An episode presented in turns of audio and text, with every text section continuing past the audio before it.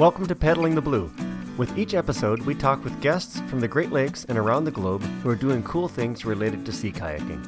I'm your host. My name is John Chase, and let's get started paddling the blue. Welcome to today's episode of Paddling the Blue.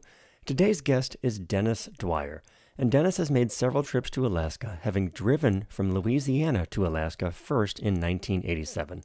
And Dennis has written several books on paddling, Prince William Sound and the Inside Passage, as well as running a popular online group dedicated to Inside Passage paddlers.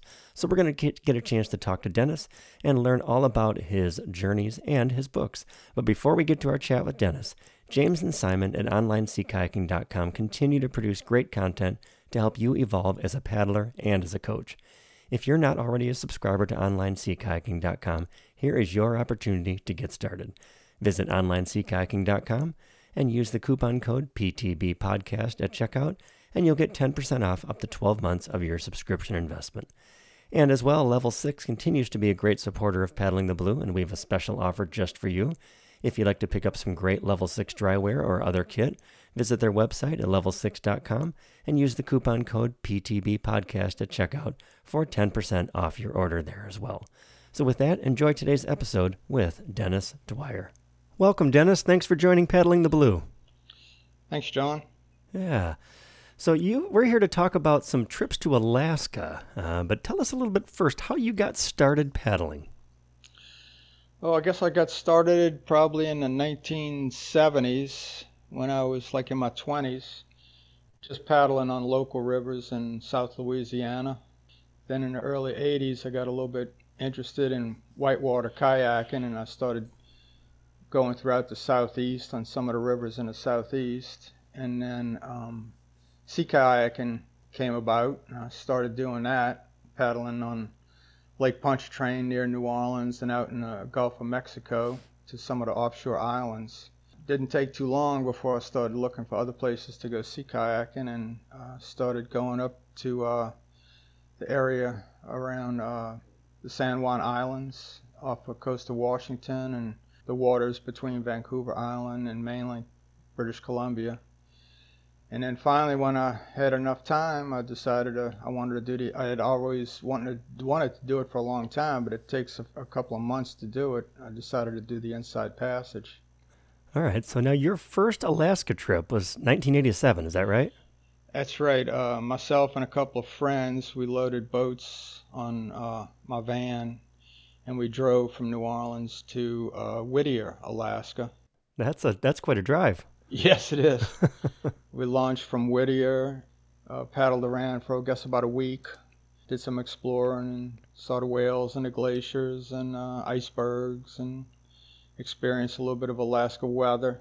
Had a pretty good time. Experienced Alaska mosquitoes for the first time. Oh yeah. So now at that time you uh, you couldn't drive into Whittier, right? You had to take the take the train in you take you, you in 87 you would put your vehicle on a flatbed on a train uh, of nothing but flatbed cars. Mm-hmm. and uh, so you and a whole bunch of other vehicles would be on a car full of flat on a train full of flatbeds and you'd go through the Whittier tunnel. Then when you got to Whittier you'd drive off the train. Then you could drive around in Whittier but you couldn't go anywhere else because it's like a Whittier's an isolated town. Right. The only way in and out by vehicle is through that tunnel. It's been updated now. It still has train tracks, but you can drive through it. Right. And it, you can only drive one. You know, you, they uh, open it like for one hour you can go in one direction, and for the next hour you can go in the other direction. Yeah, you got to time it right, otherwise you're sitting for a while. Yeah, yeah. They got they got uh, gates and stoplights and such, so that you know only vehicles can go one way at a time. So tell us about that drive from uh, from New Orleans up to uh, up to Whittier.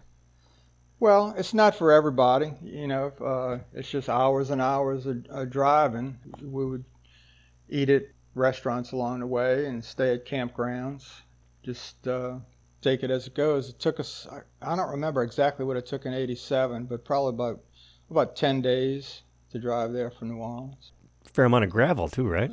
Parts of it were gravel up in uh, when you when in British northern British Columbia and Alaska back in '87. It wasn't completely surfaced because in the wintertime the hard surface roads would get damaged by the frost, so they just left it gravel, and they would uh, have vehicles uh, out there all the time grading it so that it wouldn't get uh, rutted and washboard. And it, you know, you could you could drive 40, 50 miles an hour with no problem. That's a, a long way at 45, 40 to 50 miles an hour, though. yeah, yeah. It, it, was only sections of it were like that. Most of 90% of the road going up there is uh, asphalt or cement. So, um, so you started in, New, in New Orleans, and then Mm-hmm. uh, started to take other trips, uh, going out to uh, the San Juan Islands and, and that area. Right. And so, why why did you start with Prince William Sound? It's, I guess just because it's one of the first things I had heard about. I must have read something about it and decided I wanted to go try it. Okay. No, nothing particularly special. I'd probably seen some pictures of it in National Geographic or something and, and wanted to go see it. If I would have had any idea I could have done something closer to home, I might have tried going in the San Juan Islands off of uh, Bellingham sooner, but I didn't. I went to all the way to Alaska. I just wanted to see it. Something about Alaska draws me. The the mountains, the the snow-capped peaks, the whales. It's just a, di- a different way of life. The, Oh. the people. Yeah, It's it's a special like- place, that's for sure. Yeah, it's definitely special. So, tell us about that first trip in 1987. Uh, kayaking? Yeah, the uh, Prince William Sound trip in '87. Yeah. Well, um, we launched and it was uh, raining, which it rains about 80% of the time. We found our way into uh, one of the big uh, fjords up there. I think it was. I think the one we went into was called Harriman Fjord. There's all these glaciers that come down into Harriman Fjord and uh, calve off icebergs. So the, the fjord's just full of icebergs, which is kind of cool. Yeah. And then there's gravel beaches all around where you can camp anywhere you want above high tide, as long as you know you can spot where you can put a tent where high tide won't reach it. But uh, that's where I learned about currents and tides. Alaska's got these extreme tides, uh, two highs and two low tides every day, and so you have to learn how to deal with that and and know when high tide's going to happen and when low tide's going to happen because it uh, the tide changes affects the currents. Mm-hmm. Uh, for six hours, the current will be going in one direction, and for the next six hours, the current will be going in the other direction. So, depending on where you want to go, either the tides can help you get there faster, or they can hold you back. Sure. So you have to learn how to know what the current's going to do, depending on what position the tide is in. Yeah. You time it right to make sure you let the let the water do the work for you. That's that's right. That's right. Now, how many of you were on that trip? Uh, it was myself and a couple of friends. Okay. So we uh, had three kayaks on top of my van and loaded all our gear in the back, hit the road. Let's see, in 87, I was uh, 35. From my point of view now, uh, we were just youngsters. 71 now. So, how long were you on that trip? On, on the Uh, water, that is. We were probably on the water about a week. We Okay. weren't out there too long. Ne- None of us were real experienced with, uh, or not experienced at all with Alaska waters. We had just paddled in the southern, you know, Gulf of Mexico waters. So we were experimenting and learning. So we didn't plan on staying too long out there. We had, you know, brought enough food and collected water while we were out there, but we didn't plan on staying any longer. That was All about it. Now, eh, when you did this trip, had you done uh, the San Juan Islands and then those trip those areas by then? when I did the uh, the 1987 Prince William Sound trip. Yes. No. Ah, okay. No, no, I hadn't. We completely, I completely skipped over Washington and went straight to Alaska. Ah, okay. I missed that. All right. so I was thinking that you did some uh, some of the Pacific Northwest and then made the jump up to Alaska. So you went right New Right Orleans big straight to one. Alaska. yeah. yeah. Skipped all the in between stuff, and then in later years, then I uh, started coming and uh, doing some paddling in the San Juans and uh, the uh, strait between Johnstone Strait between uh, Vancouver Island and British Columbia. All right. It's a that's an area where there's a lot of orcas. The orcas come into that area during the summertime, so we started going there to see the orcas and the humpbacks. So in 1987, how did you know your skills were ready for that trip? Um, I had I had paddled off the coast of uh, Mississippi. We would launch from the coast of Mississippi and paddle out to uh, the Gulf Islands. That's, it's a string of islands in the Gulf of Mexico, about seven miles offshore. So we'd have to cover seven miles of open water. And uh, I had done it sometimes in calm water, sometimes in rough water. So pretty sure I could handle it. And I'd done some white water, so I was I was used to rough water. The, the main thing is just uh, dealing with the environment, the, the cold, the mosquitoes, uh, the rain.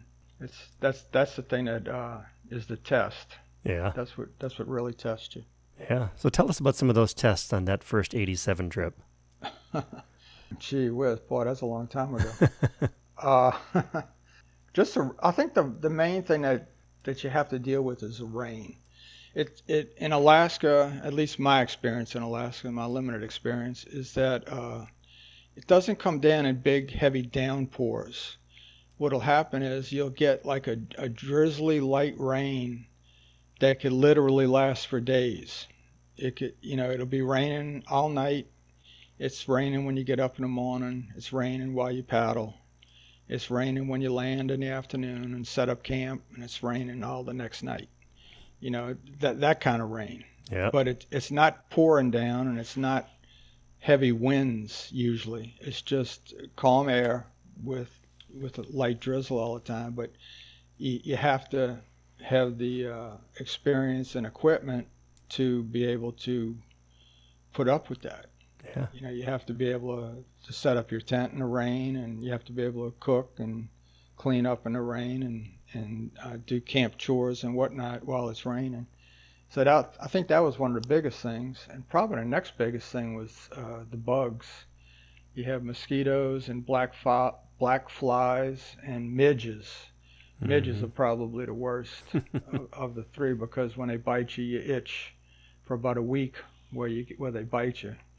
So you have to be prepared for that. You have to have mosquito head nets and gloves for your hands, and you know, just be totally covered head to foot because any exposed skin is going to get bitten.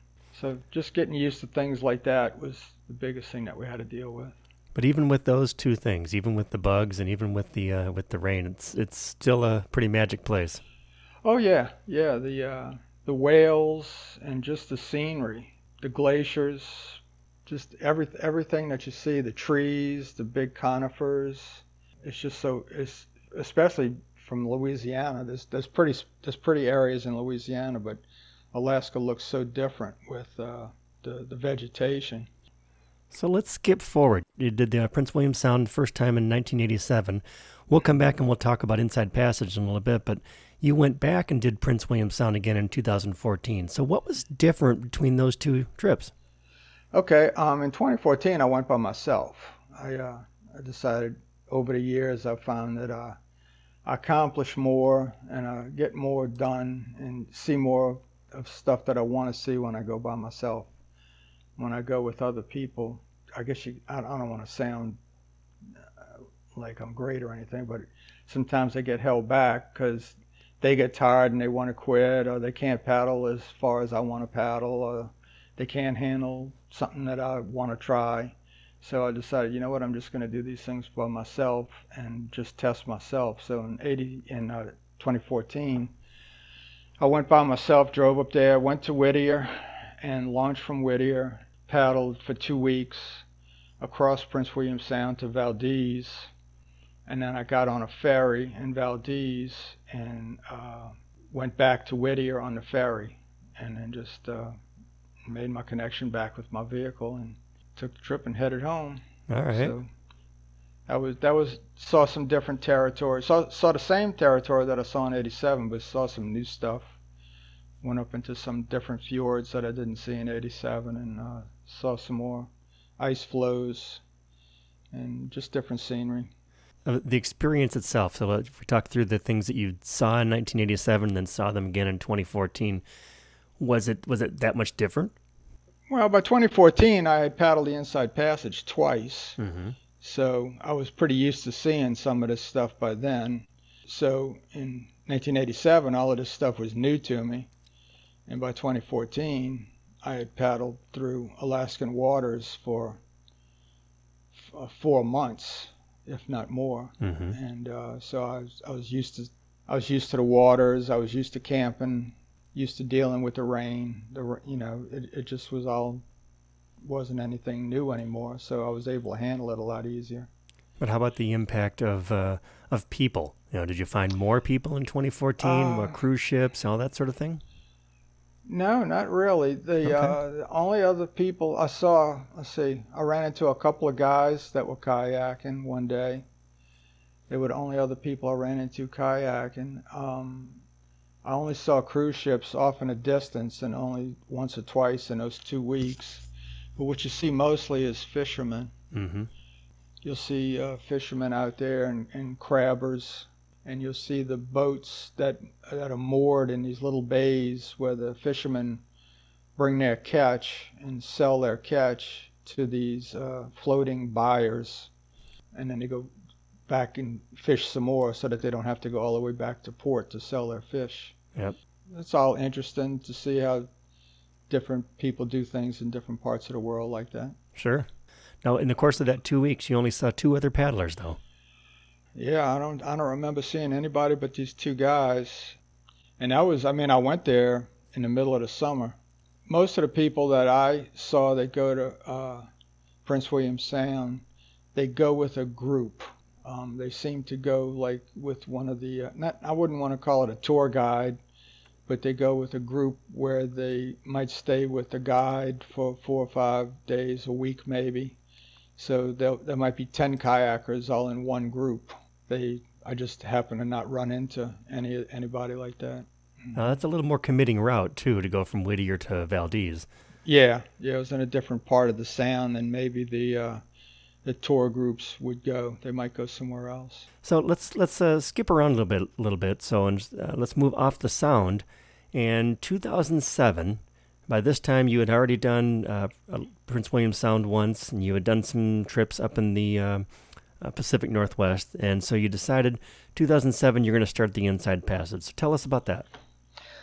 Well, I drove to Bellingham, Washington, and I took uh, the local ferry to uh, an island called San Juan Island. And I launched from San Juan Island and left my vehicle with a friend who uh, took it back to Bellingham for me on the ferry. And I paddled from San Juan Island, crossed into Canada in my kayak, and paddled up uh, the side of Vancouver Island to Port Hardy at the north end of Vancouver Island which I'd have to look at a calendar to remind myself it's been so long, but it, it probably took me two or three weeks to do that. All right. I wanted to uh, test myself and test my equipment and see if it was something that I really wanted to do. And by the time I got to Port Hardy, I knew I wanted to do it. You know, I wanted to go the rest of the way, but I needed to change uh, some of my equipment, and I needed to also plan food and mail food ahead to different post offices that I was going to make contact with along the route, kind of like what people that hike the Appalachian Trail do. They Mhm. mail food to post offices. Uh, I had to plan all that. So uh, between 07 and 08, I got the equipment that I needed and uh, set up all the food. Went back in 08, drove up to Port Hardy and arranged to store my van at a campground. Started paddling, got to Skagway. Took me uh, about a month and a half to get to Skagway.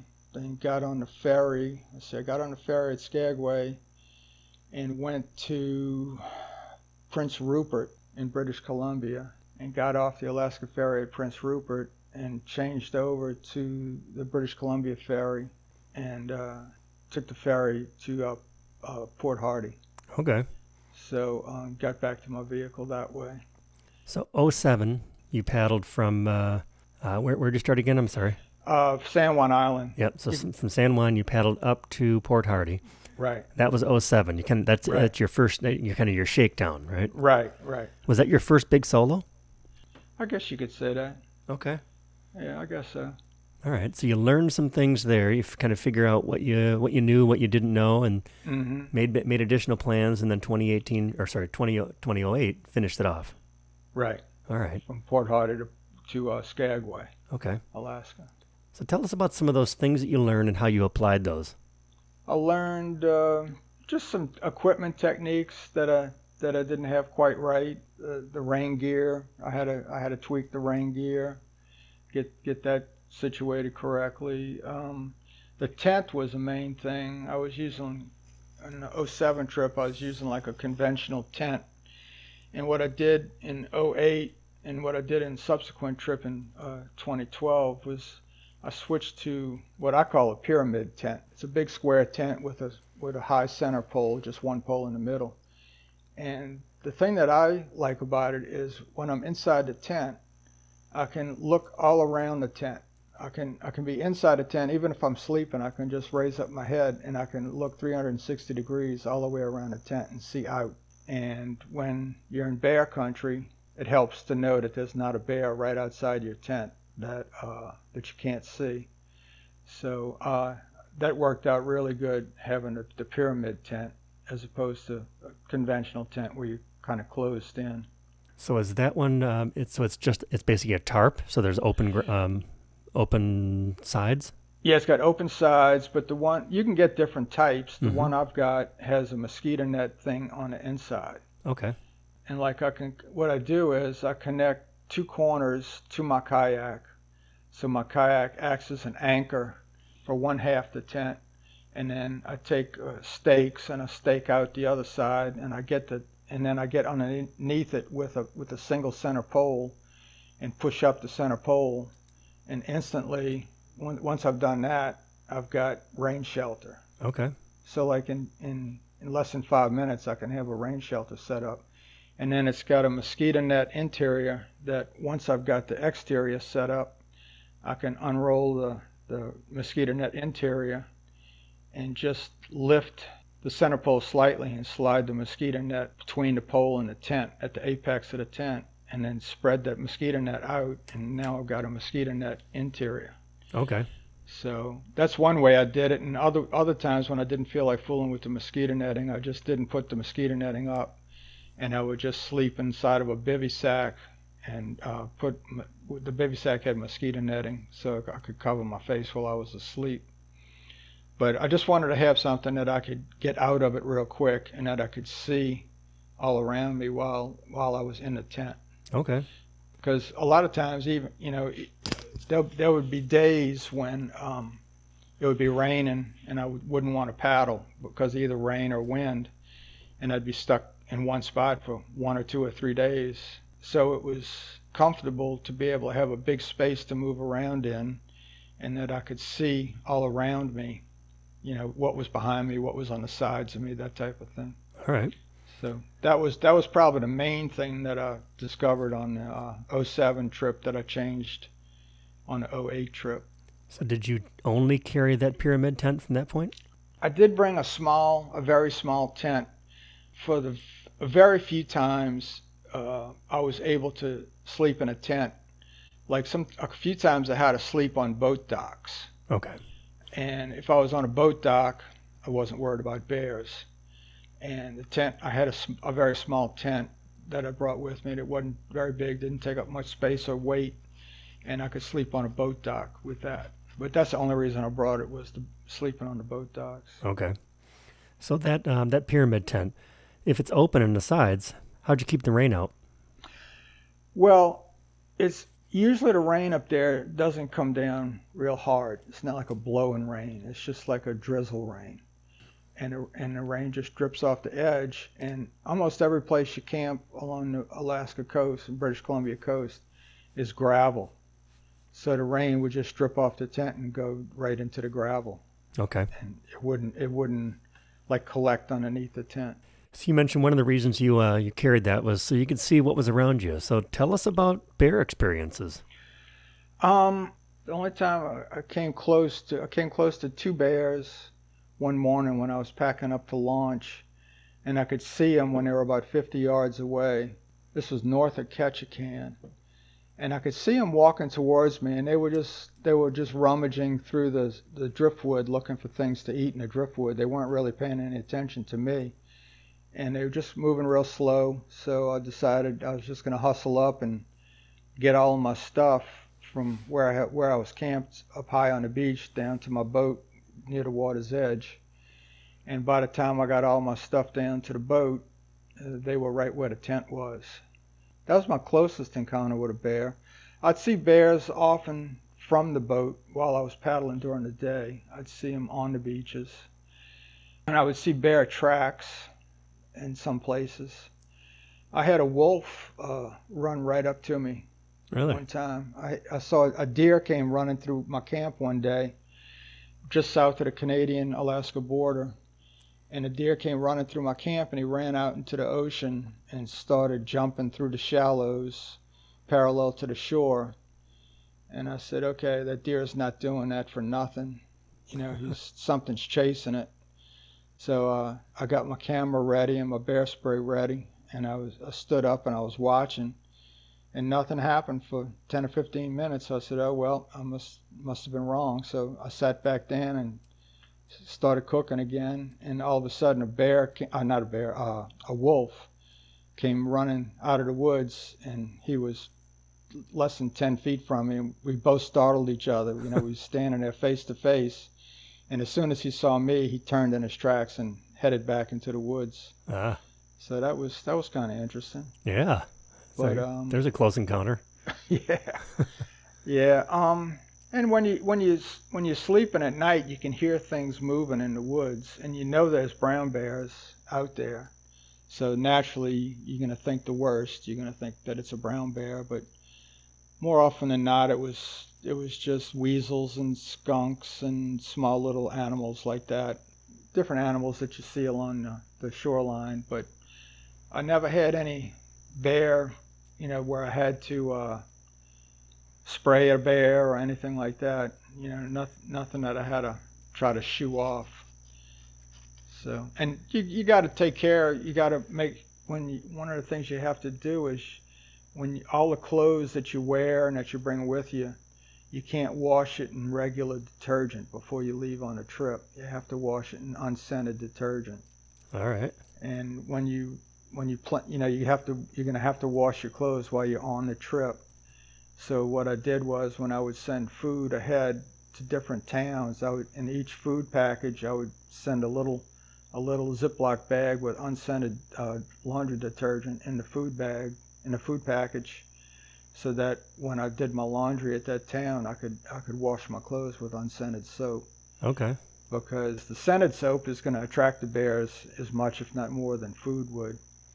Hmm, And interesting. Uh, I I never really had to cook anything. What I would do is before I'd leave on a trip, I would dehydrate my own food and pack it in um, vacuum bags, and then when I'd uh, get out, to, when I get to my campsite, I would un, un, uh, open up one of the the vacuum bags and let the food soak in some water for a while, and then uh, turn the heat on and just let it heat up for about 10 minutes and then eat it. And so the, the entire time I was fooling with the food was probably no more than an hour total. So there was not never a lot of cooking going on where the, the smells could attract any bears.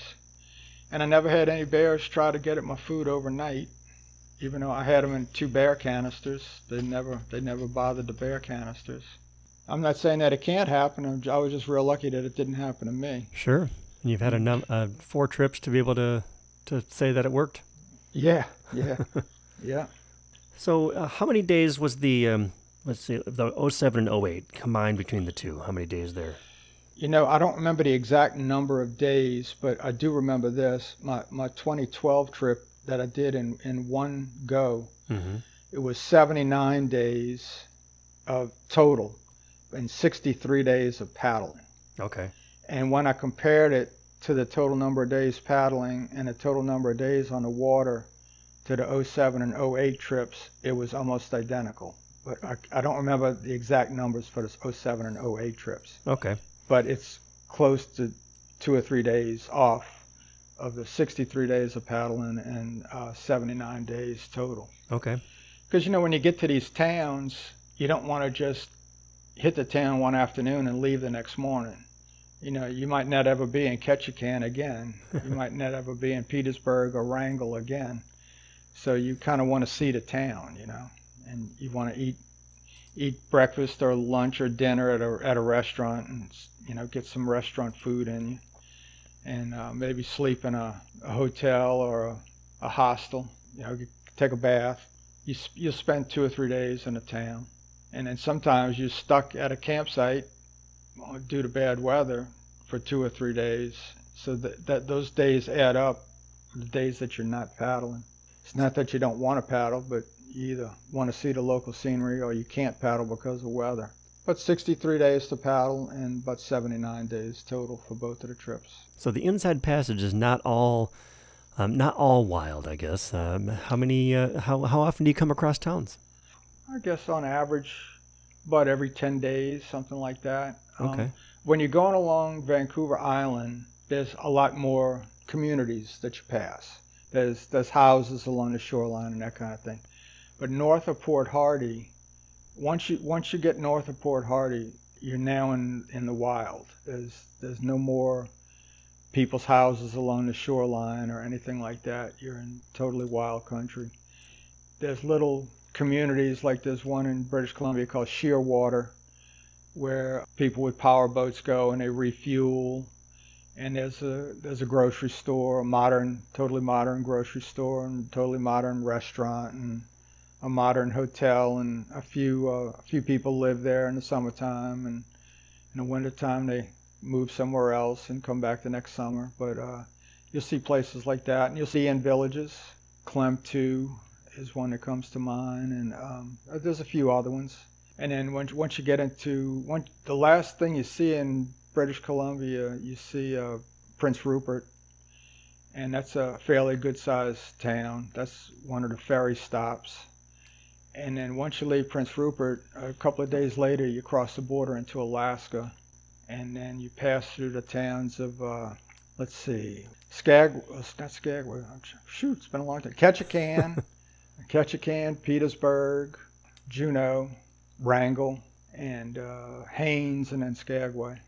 So 0708, and then you did it again in 2012, and uh, you mentioned you did it all in one go uh, for that one. So other than being all in one shot, how was that trip different? It wasn't really that much different. It was just, I just, I wanted to do it, and I knew I might not ever have a chance to do it again. So there was, uh, there was, there was no point where I ever said, you know, I'm ready to quit. You know, I'm, I'm looking to, to go home. I just said, nope, I'm doing this. I wanted to get it done. So uh, there wasn't anything really different about it, other than it was this one big long trip. Okay. It was about they were about the same as far as experiences and weather and places that I camped and things like that. It was just about the same. Any big different uh, ecological impacts, uh, human impact, anything like that, like we were talking about earlier? Um, more cruise ships. Okay. There was a, there's starting there's starting to be a lot more cruise ships up there. You can hear them coming, and you can smell them when they pass with the diesel fumes. It's strange at nighttime to see them pass at nighttime. You know, all of a sudden you see this. You're in a complete darkness, and then all of a sudden you got this lighted city passing you by. That's kind of unusual. And all the little towns, when a when a ship lands in one of the towns, and a few thousand people get off, it changes the, the aspect of the town. Probably that's one of the only things that was a big difference. But you're constantly seeing people in different types of power boats. If you needed help, there's very few times when there wasn't people around. Like one day I got stranded, or for a few days I got stranded in bad weather in this little cove uh, just north of uh, the U.S. Canadian border in the United States and uh, in, in Alaska. And along with me being stuck in this cove with the bad weather were about four or five fishing boats. And um, I could hear them talking and I could hear their radios. So, I mean, there was people around, but, uh, you know, I wasn't, wasn't necessarily in contact with them. I, I knew they were there. You don't have much uh, contact by phone. Your phone's not going to pick up too often. So um, you have to have VHF radios. You can contact the boats by VHF radio and the fishing boats, and then you can contact the uh, the people that run the ports, the, the different people in the, uh, the harbor masters. You can contact them, and you can contact the Coast Guard. I had better electronic devices with me. That was one thing that was different in 2012, is I had uh, different devices that if I needed help, I could just push a button and it would send an SOS. So that was something I didn't have in 07 and 08. Or I had them in 07 and 08, but I had more advanced ones in 2012. I've even got some, something more advanced now where I can actually send texts Mm-hmm.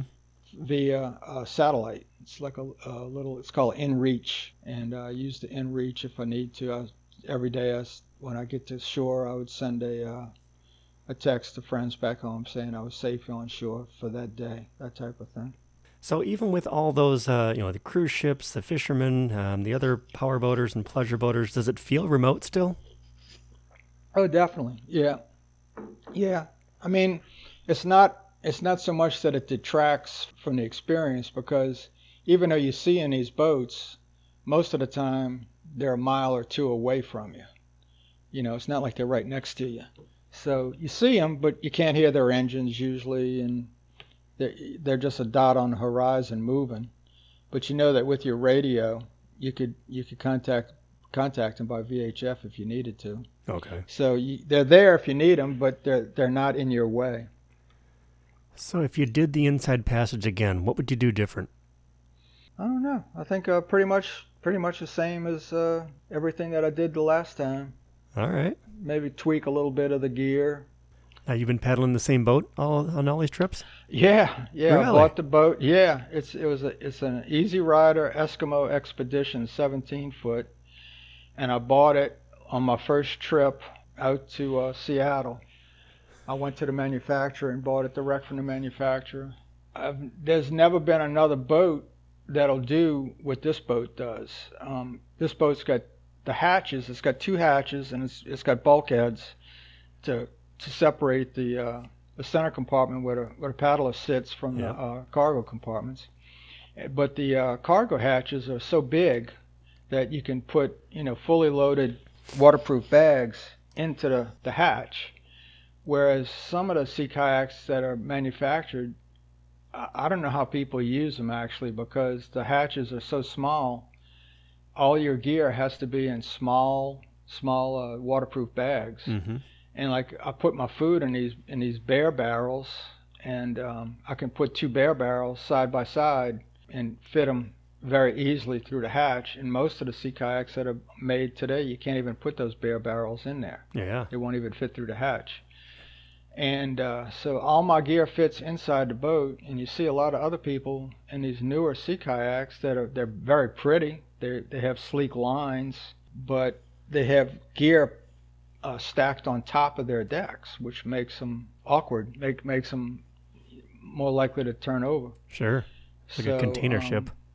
Yeah, my boat might not be as fast as some of those boats, but when all my gear is inside and my boat's a little bit wider, um, it's very stable in rough water. So um, I've never turned over in the boat, and I've been in all kind of rough water. All right. So uh, the the boat, and uh, unfortunately, you can't buy that boat anymore. The company no longer exists, and n- to, to my knowledge, nobody has bought the uh, the molds and started producing that boat model. But maybe someday somebody will. well, it served you well. Yeah, yeah. Still, I'm using it this summer. Good. So what Mm-hmm. resources do you use to plan the trips? the internet a lot. I print out. Uh, I found a company that you can get elect- uh, access the charts, both Canadian and U.S. charts, and you can download the charts and then print. I print out the charts on uh, eight and a half by fourteen sheets of paper, and back them, put them back to back, and laminate them. So I have a real sleek chart system. A lot of people that see the way I handle my charts, I've had a number of people want to buy my charts, but I want to keep after I do a trip. I want to keep my charts as a memento. And when you uh, download these charts, you have to promise not to sell them. Mm-hmm. So I can't sell them. So I just tell people to do what I did: just get online and download them and print them. All right. But uh, that's that's uh, one of the things that I've I find that works best for me. All right. What other resources have you used to help uh, help find uh, put in or uh, uh, ports and campsites and on all that? Well, before I did my trips, I read other people's books uh, on the Inside Passage. Uh, different guy named uh, I think his name is Robert Miller wrote a, a good book, and uh, a guy wrote a, a, book on the British Columbia section called The Wild Coast. I read those books and got information on how they did their trips. And then when I got finished my 08 trip, I wrote my first book. Uh, it's called Point to Point. And then in 2012, when I came back from that trip, I wrote my second book, which I think is a bit better than the first book called uh, Alone in the Sa- Alone in the Passage, and uh, so I used other people's books before I did my trip, and then I guess you could say I tried to repay the favor by learning, taking what I learned, and writing two more books about it. Yeah. So you've got Point to Point, Alone in the Passage, and Alone in the Sound, right? Right. Okay. Mm-hmm. So tell us what people might find in uh, in those books. I've got complete equipment lists everything I've used on my trips, down to toothbrush, the routes I took, where they can get information, where they can access the charts. I got all my campsite coordinates. I've got the type of uh, facilities that they'll find at uh, all the municipal areas that they're going to pass through, all the towns, what to expect for weather, temperature, and wildlife, and just a day to day grind of paddling how to how to get ready for it, how to be physically ready for it, mentally ready for it. So I used Alone in the Sound as one of my resources to plan my own trip to the Sound a couple years ago. Oh, good. good. Yeah, so thank you. That worked well, and I have uh, I've not had a chance to read Alone in the Passage, but uh, that might be a one that I'll pick up here and okay think about that trip myself. I hope you I hope you get it and enjoy it. Yeah. So where can people find um, find your books? Well, the only place you can buy them is from Amazon. Okay. Because it's a self-published book. When you order a book, Amazon prints you a book and mails it to you. If you don't want the paper book, you can get the book on a Kindle electronically. Yep. One of the differences with the paper, well, paper, I, I prefer paperback books just uh, I'm old fashioned, I guess. I like the feel but, of a paper book too. Yeah, and you can take it with you, and you don't have to worry about electricity or whatever. But the Kindle edition, all the photographs are in color, whereas in the book they're black and white. And in the Kindle edition, all of the uh, hyperlinks they work. I if when when I mention something where there's a hyperlink for more information, you can just tap on the hyperlink and you go right to that information. So that's the difference between the two. But if you buy the book from Amazon for like a dollar or two more, they'll give you the Kindle edition. Okay. So you could get you could get both. You could get the Kindle edition for like a dollar or two difference from just the paperback. Good to know. We'll make sure we put links in the uh, in the show notes here so people can can find those books and pick them up themselves. Okay, I appreciate it. Yeah. Now you've got a couple blogs out there now, right? Yeah, I got a blog for. Um, actually, I think there's three of them. I don't. I, I'm ashamed of myself. I don't check them often enough. I did one when I did the uh, the first 07 and 08 trip, Inside Passage trip, and then I did another one for the 2012 trip, and then I did one for the uh, Prince William Sound 2014 trip. All right. So there's three of them out there. All you got to do is search my name and Sea Kayaking and all those links will just pop up in the search. All right. We'll make sure we put those in the show notes as well so people can go right to them. Okay, good. Yeah. Appreciate and uh, and you also manage a Facebook group for Inside Passage paddlers, do you? Yeah, the uh, Inside Passage Sea Kayakers Facebook group got uh, 1,300 members. Don't get as much activity on it as I wish, but uh, it is what it is. People uh, talk people that are planning a trip will ask questions of people that have been on trips, and it's interesting to see the answers that uh, people give to the questions. And then other people that have done trips will post their photographs and list their experiences. So it's it's pretty good. Seems like every summer, a, few, a handful of people, maybe 10, 10 different people, do the inside passage that are connected to the group. You'll get bits and pieces of information from them. Very cool. And photographs. So we'll we'll include that link as well. So if folks want to go see that um, and follow along the follow the journeys of, of other people who are doing the inside passage and maybe make their own plans, they can go there as well. That'd be great. Cool. I think it'd help them out. Yeah. So Dennis, you've been a great resource uh, to a lot of paddlers for both Inside Passage and Prince William Sound. So thank you for that, and I appreciate your time today. Uh, Dennis, I've go. got one final question for you, and that is who else would you like to hear as a future guest on Paddling the Blue?